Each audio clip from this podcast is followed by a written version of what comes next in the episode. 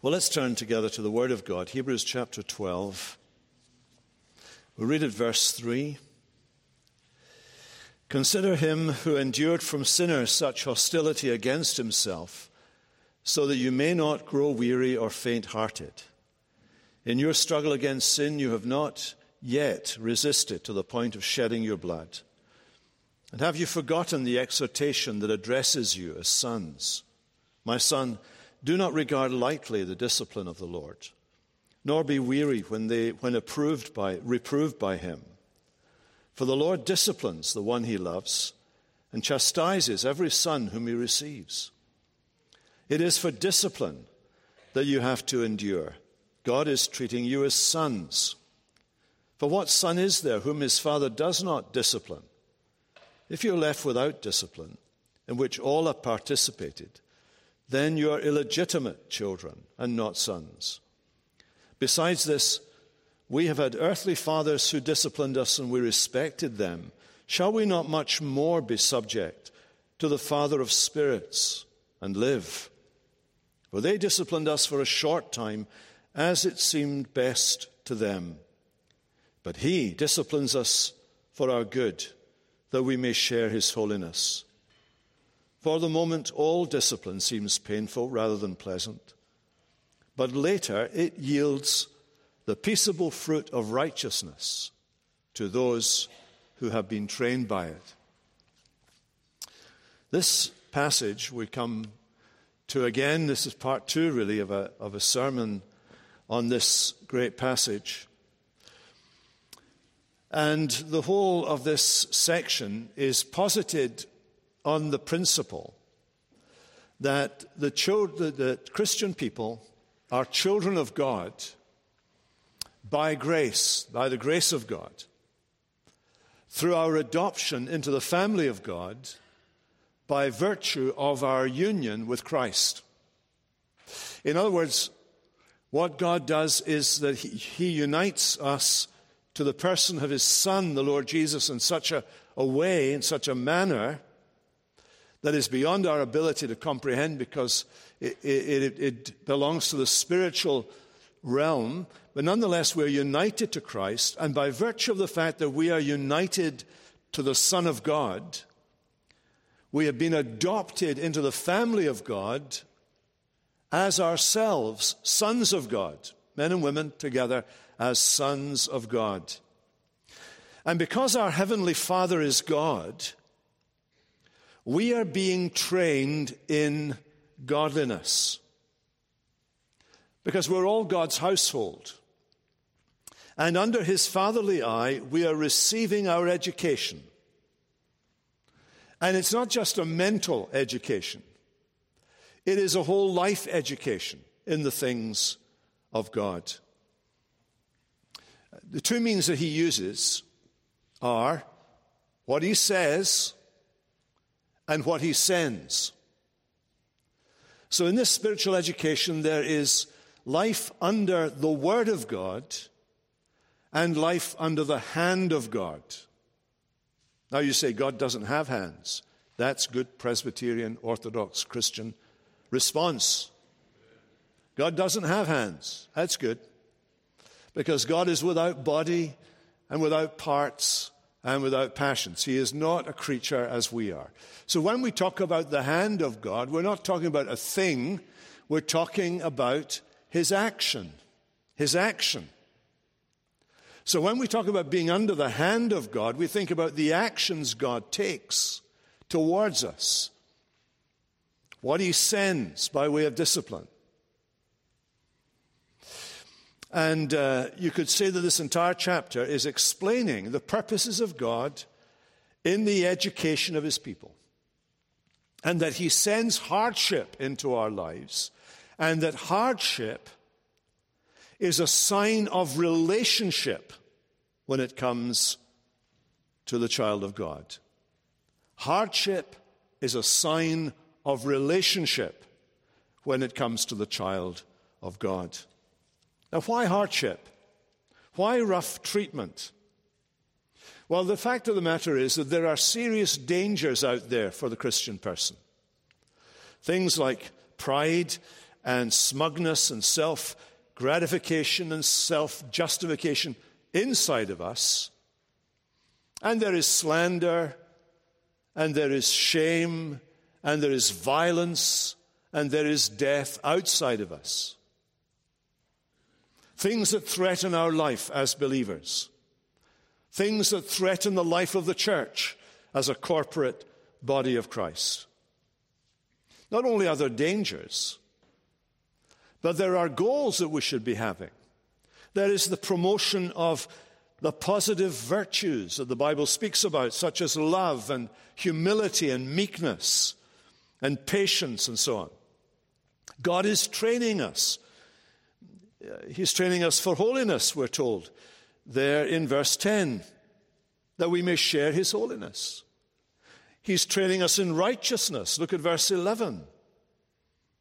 And God uses in this process both what He sends and what He says, both His words and His hand combine to educate the children of God towards holiness. Now, there are many things that come across our, across our path in life that we share with people generally. There are things that happen to us that happen to everybody, whether they're a Christian or not a Christian. Am I excluding those things? No, I'm not excluding those things because there is nothing that comes across your path or enters into your life as a believer that God cannot use as part of the training course in holiness and righteousness. That's the reality.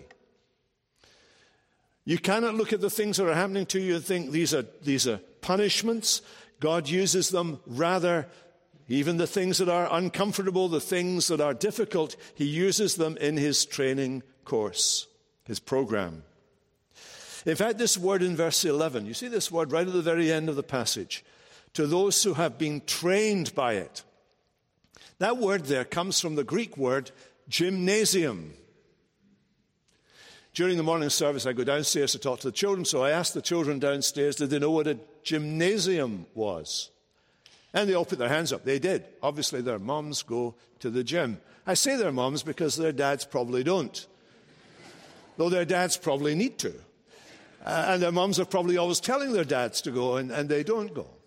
I, I, identify a little bit with this gym problem. I, I am the proud, I'm proud to say to you that for a whole year I had a gym membership. I did feel that as a result of having that membership, by the end of that year, I would be very, very healthy. The problem is, you have to go to the gym to benefit from the gym.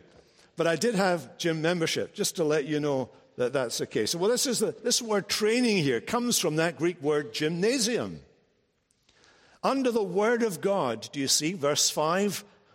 The Word of God, the exhortation that addresses you. So, under the Word of God, and then in verse 10, under the hand of God, verse 10, he disciplines us for our good that we may share his holiness. Under the word of God and the hand of God, we are required to submit to the training discipline of our trainer, who is God Himself, in the gym of life. So, James, for example, tells us to receive with meekness, with humility, the implanted Word of God, to listen to God, to listen to His Word and His instructions.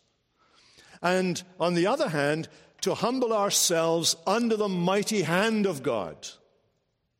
The actual exercises that He sends into our lives. Put those two things together.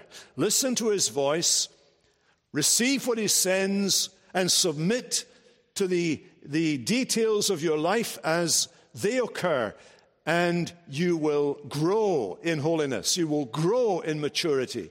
You will grow in godliness. You will grow in righteousness. That's the principle that is being established here. So in Hebrews chapter 12, we have the Word and the hand of God in action, speaking to us and working on us, addressing us and disciplining us. Now, there's a principle involved here. This, this, what I'm describing here, is theologically described by the word sanctification. Sanctify, to make holy, sanctification, the process of becoming holy. We differentiate sanctification from justification. Justification has to do with our relationship to God, our being right with God, justified before God. In our justification, we have absolutely no participation whatsoever. Justification comes to us as a free gift of God. It is by the sheer grace of God. There is nothing we contribute to our justification.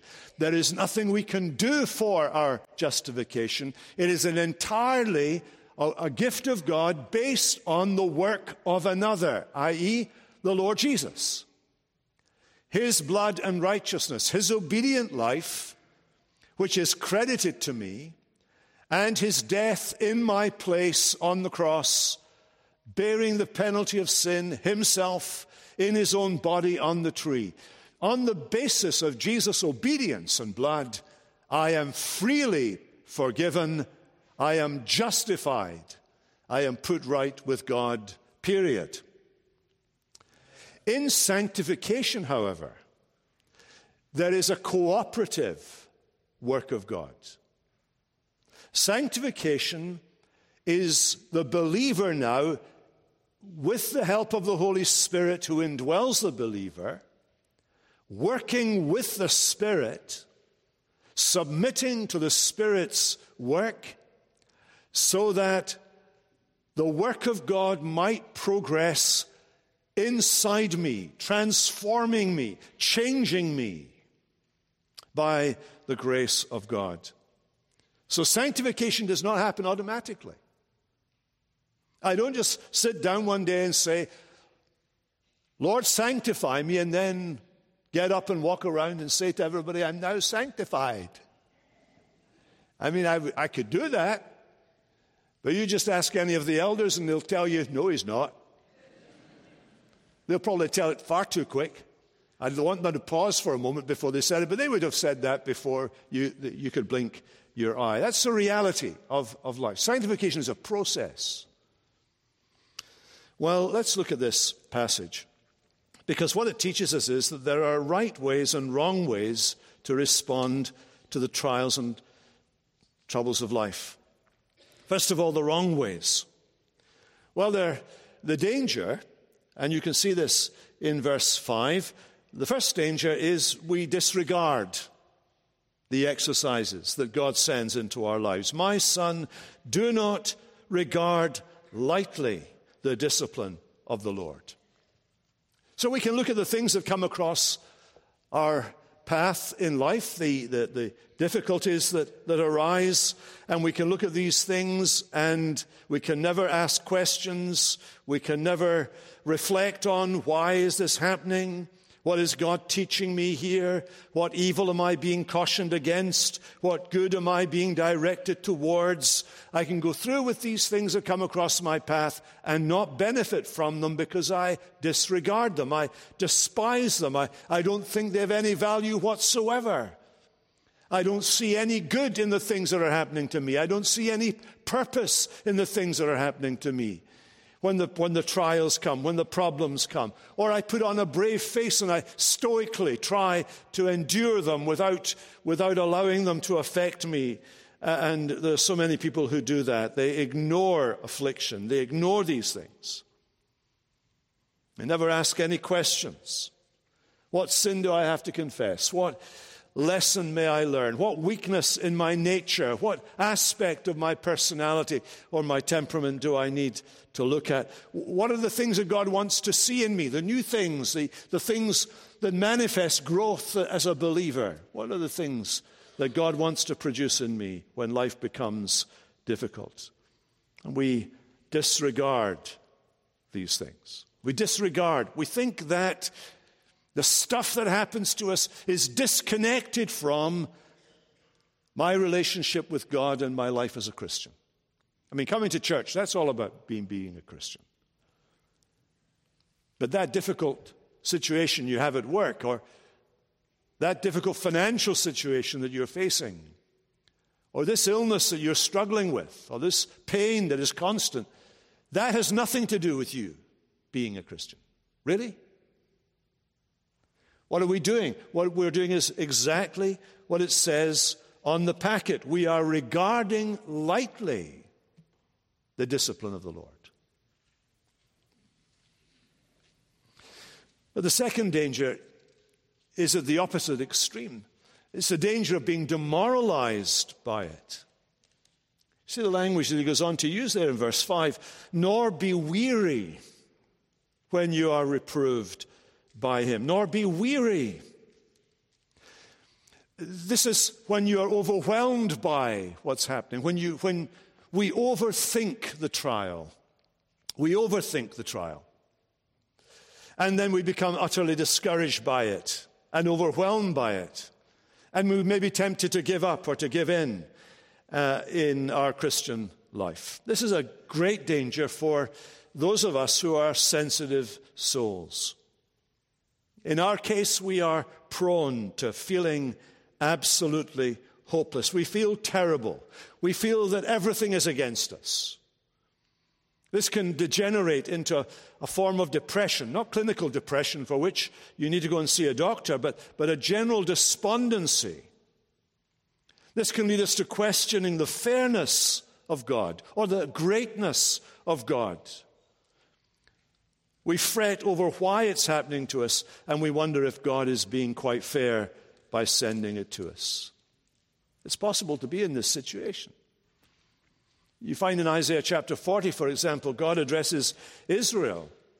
And he addresses Israel in this language. He says, Why do you say, O Jacob, and speak, O Israel, quote, My way is hidden from the Lord, and my right is disregarded by my God. Maybe you haven't used those words, but that's what you've actually been thinking in your head.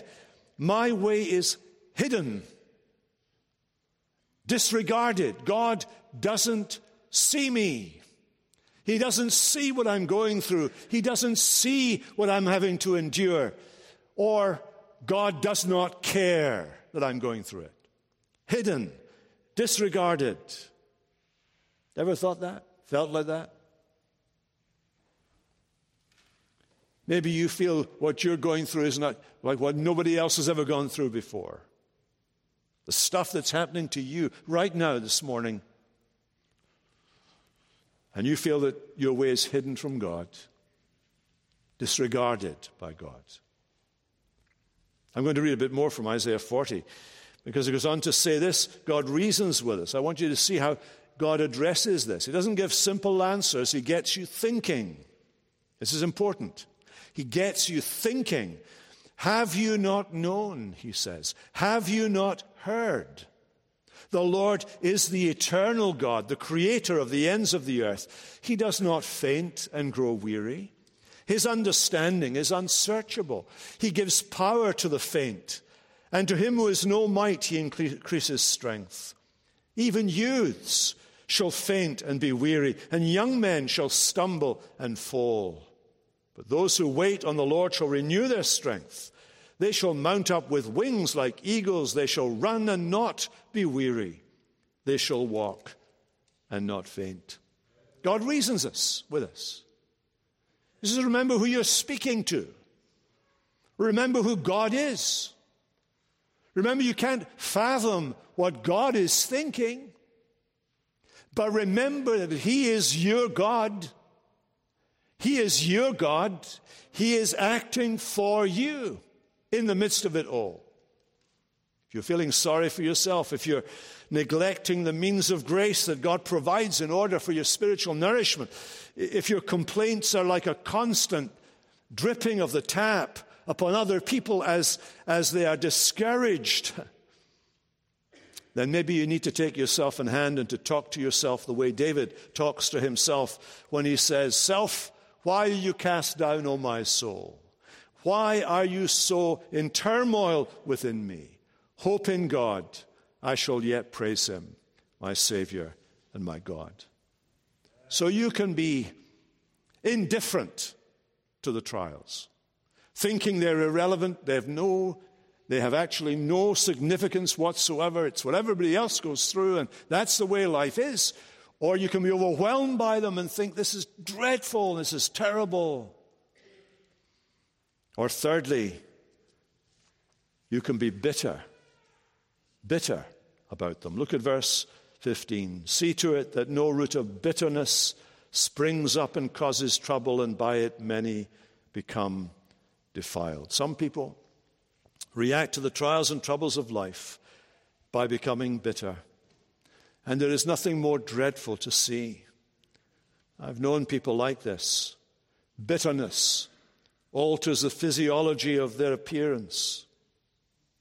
Bitterness becomes the default setting of their mind.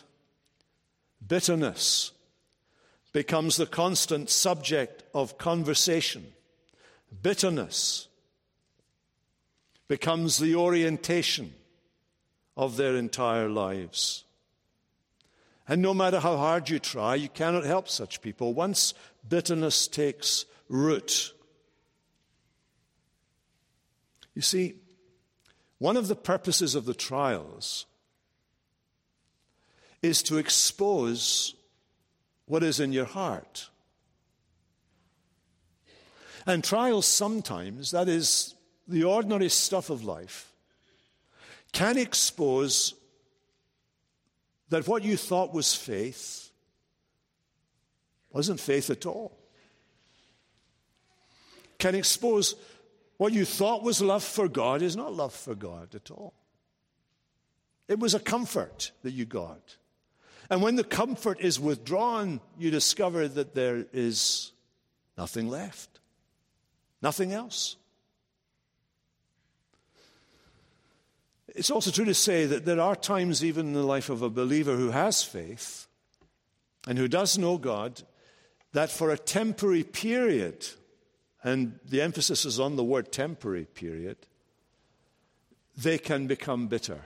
You may become bitter for a period until God does something more deeply in your heart to bring you out of that, maybe even bringing you to this service this morning, to pull you back from the brink, as it were, and to do a deeper work within you.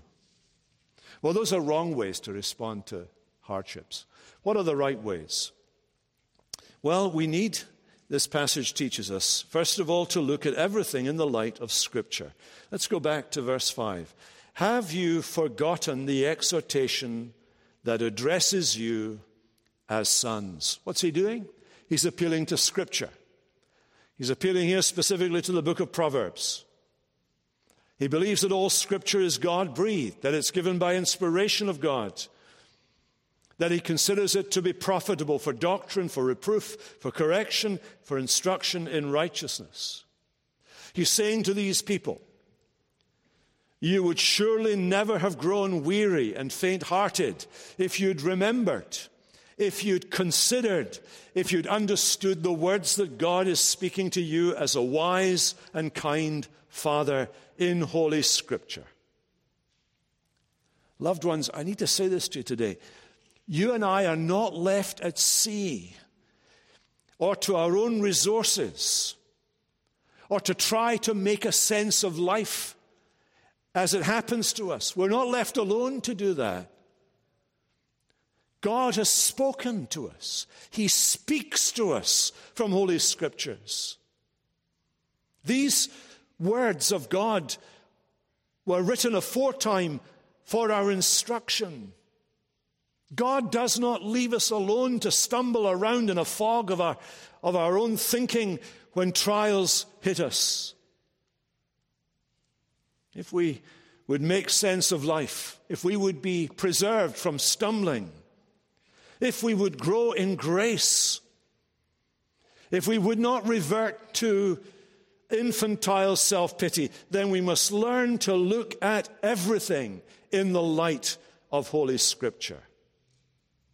I read these words this week by John Brown.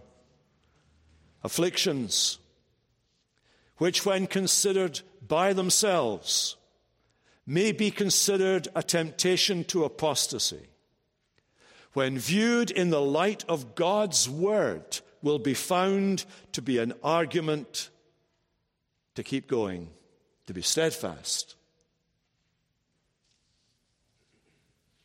So the author says, Remember the exhortation. God is speaking to you. That's why in preaching you hear a voice from outside your own head speaking the word of God to you.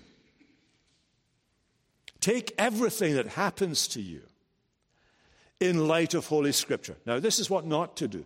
Don't think that by reading Holy Scripture, you will be given an explanation of why now and why this.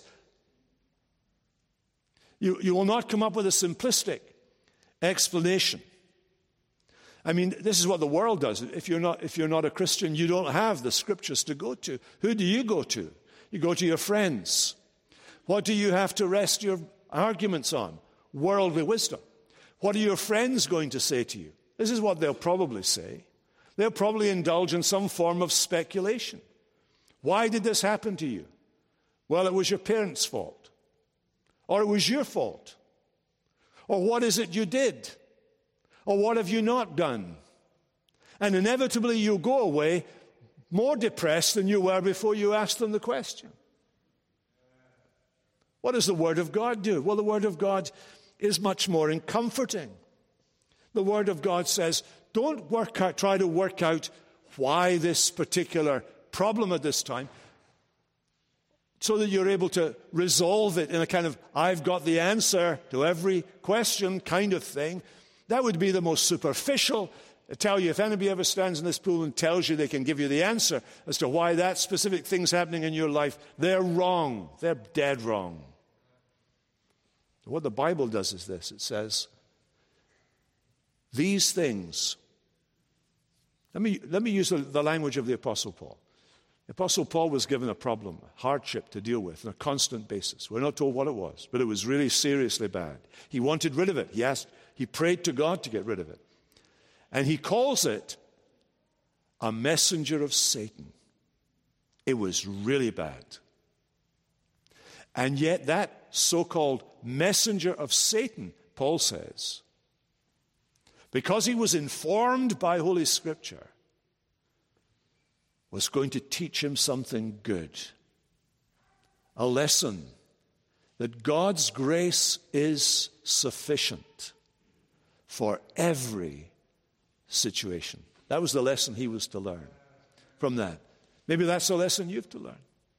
When, when the time comes, when you're put through these things, you come to the Word of God and you find out what the Word of God is teaching you. It's not going to give you answers, you know. What, what, what, what will your friends say to you? I said they'd speculate. They'd either speculate or they'd say, well, why don't you get your phone out and Google it? And get the... No, no. I'm going to tell you what to do. Get out your Bible and Bible it. And It'll help you so much more. The Holy, the Holy Scripture. We need to read the Bible then. We need to read the Bible as those who are sons of God. The way you read the Bible is important. Read it as sons of God. That's the Bible's preferred way to describe believers. Not because of a gender thing, but because of our relationship to the heir, that is, to Jesus. Because of our relationship to Jesus, who is the Son of God, we have been made sons of God by adoption. We are all of us heirs to the family inheritance that God has promised to his people. We have that status. In the ancient world, the son had status, the daughter didn't.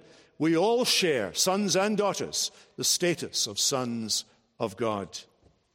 But here, the word used here is that of a mature son, not children, not babies or infants or young children, but adults. Children regularly misunderstand the discipline by their parents. They don't get the big picture. They think their parents are being unfair and that they don't deserve any harsh treatment or difficult, difficulties like having to do homework or, or whatever it may be uh, that, that they have to do. They don't understand that. So the author is saying to us, would you read the Bible like grown ups, like like adults who, who know that there is responsibility involved in being, a, in being a Christian. And then, thirdly, we need to see that the Bible not only talks to us as sons, but it reasons with us. That word addresses there can be rendered reasons or, or arguments. The Bible doesn't just deliver a series of sentimental tweets that can be retweeted or memorized and repeated to help us through all our difficulties. The Bible is not like that. It reasons, it argues with us. The Bible doesn't come to us and say, There, there now, everything will be all right in the end. No, no. The Word of God comes and teaches us doctrine, and we think, Why am I learning this doctrine?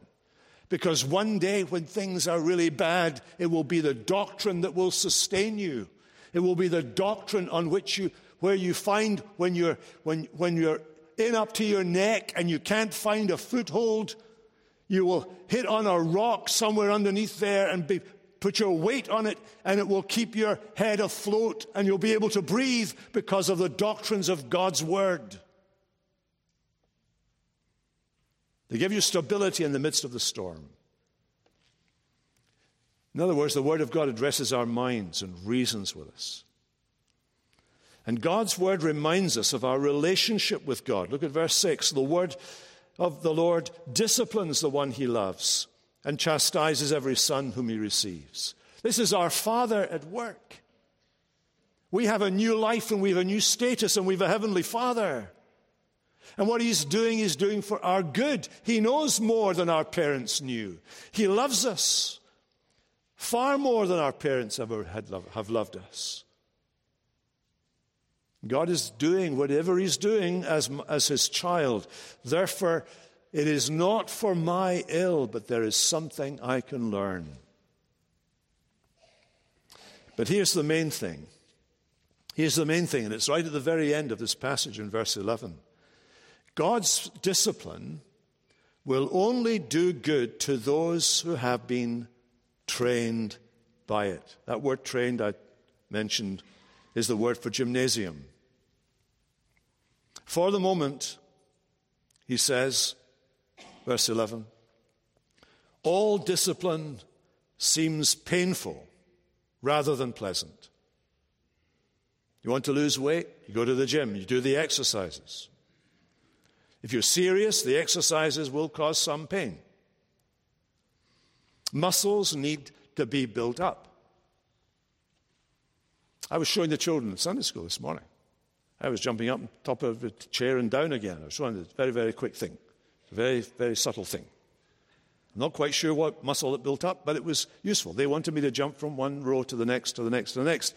And I nearly did, but there were some people in the way, and I would have jumped on, on top of the kids uh, and the parents would have complained. But, but muscles are meant to be built up. You push down on them. You know, you do these things. I could do it on the floor. I can do it with one hand.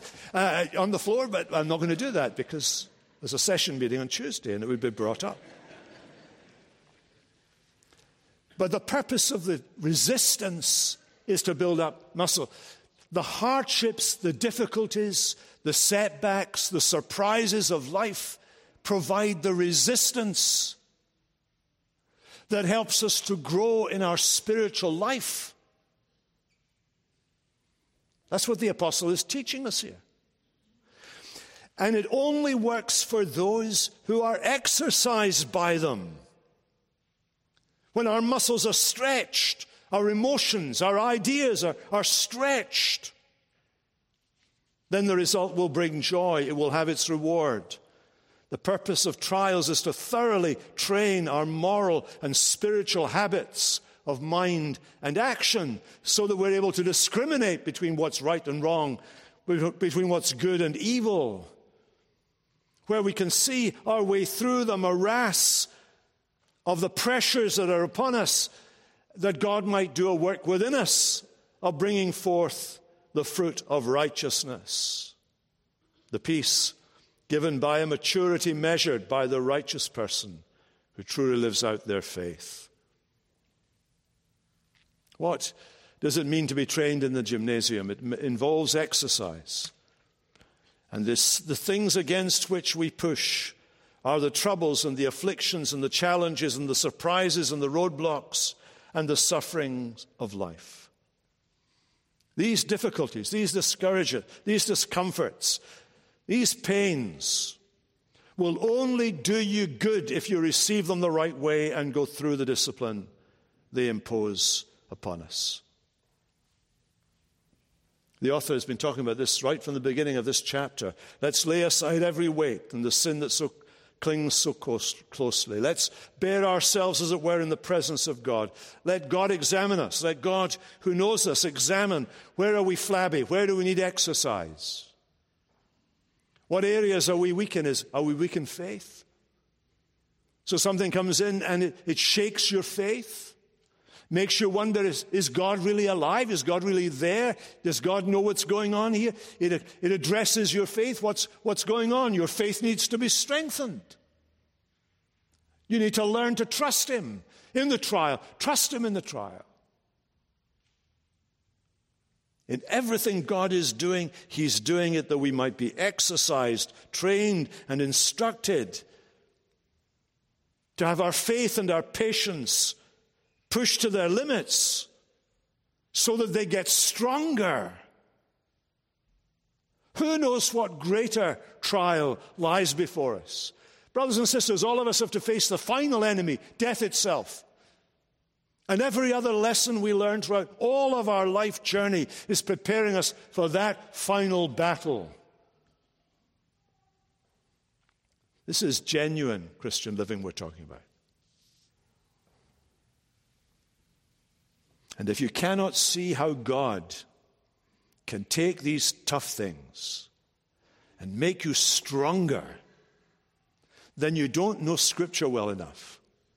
And you don't know God well enough, and you don't know the good and benefit of the trial for your soul.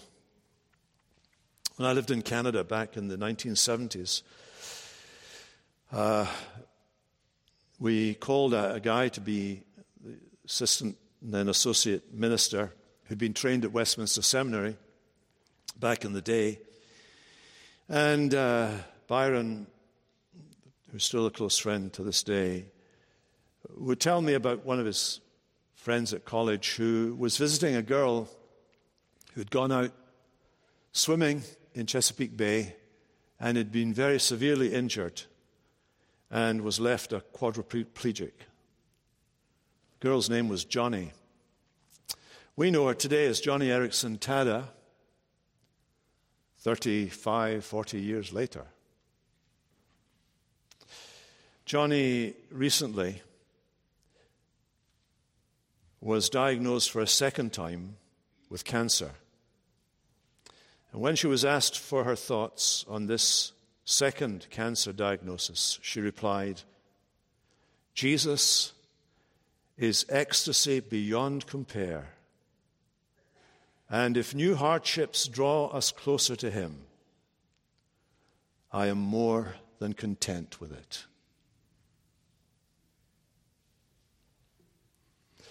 How does a person get there?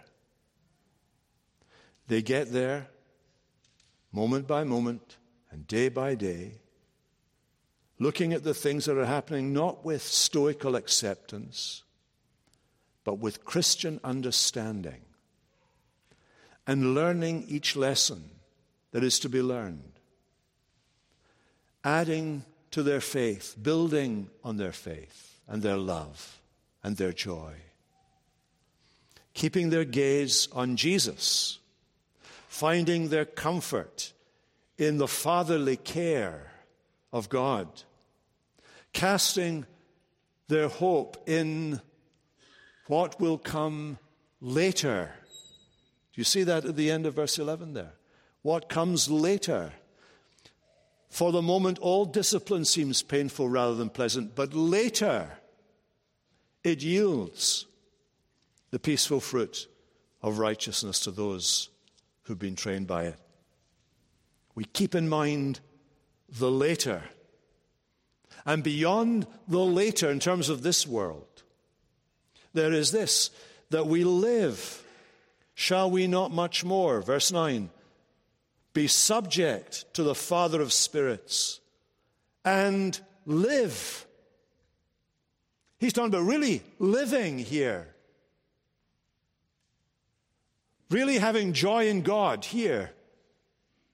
Really finding in God our life here.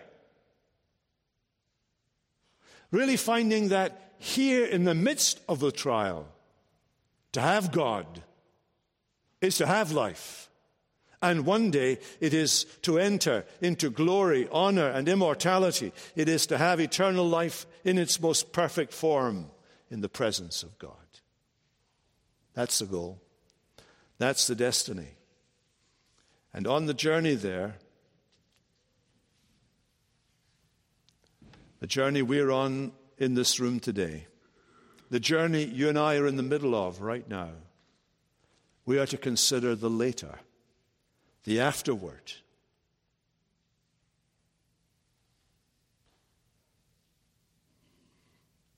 God knows your heart, and He knows your hurt. And He can take those things and He can make you beautiful. He can make you beautiful for Him. Let's pray. Heavenly Father, we pray that you would take this tough word, tough for us because we'd rather not have any trouble and hardship in life, but there just is. We pray that today you would please help us to so trust in Christ and so rest on Him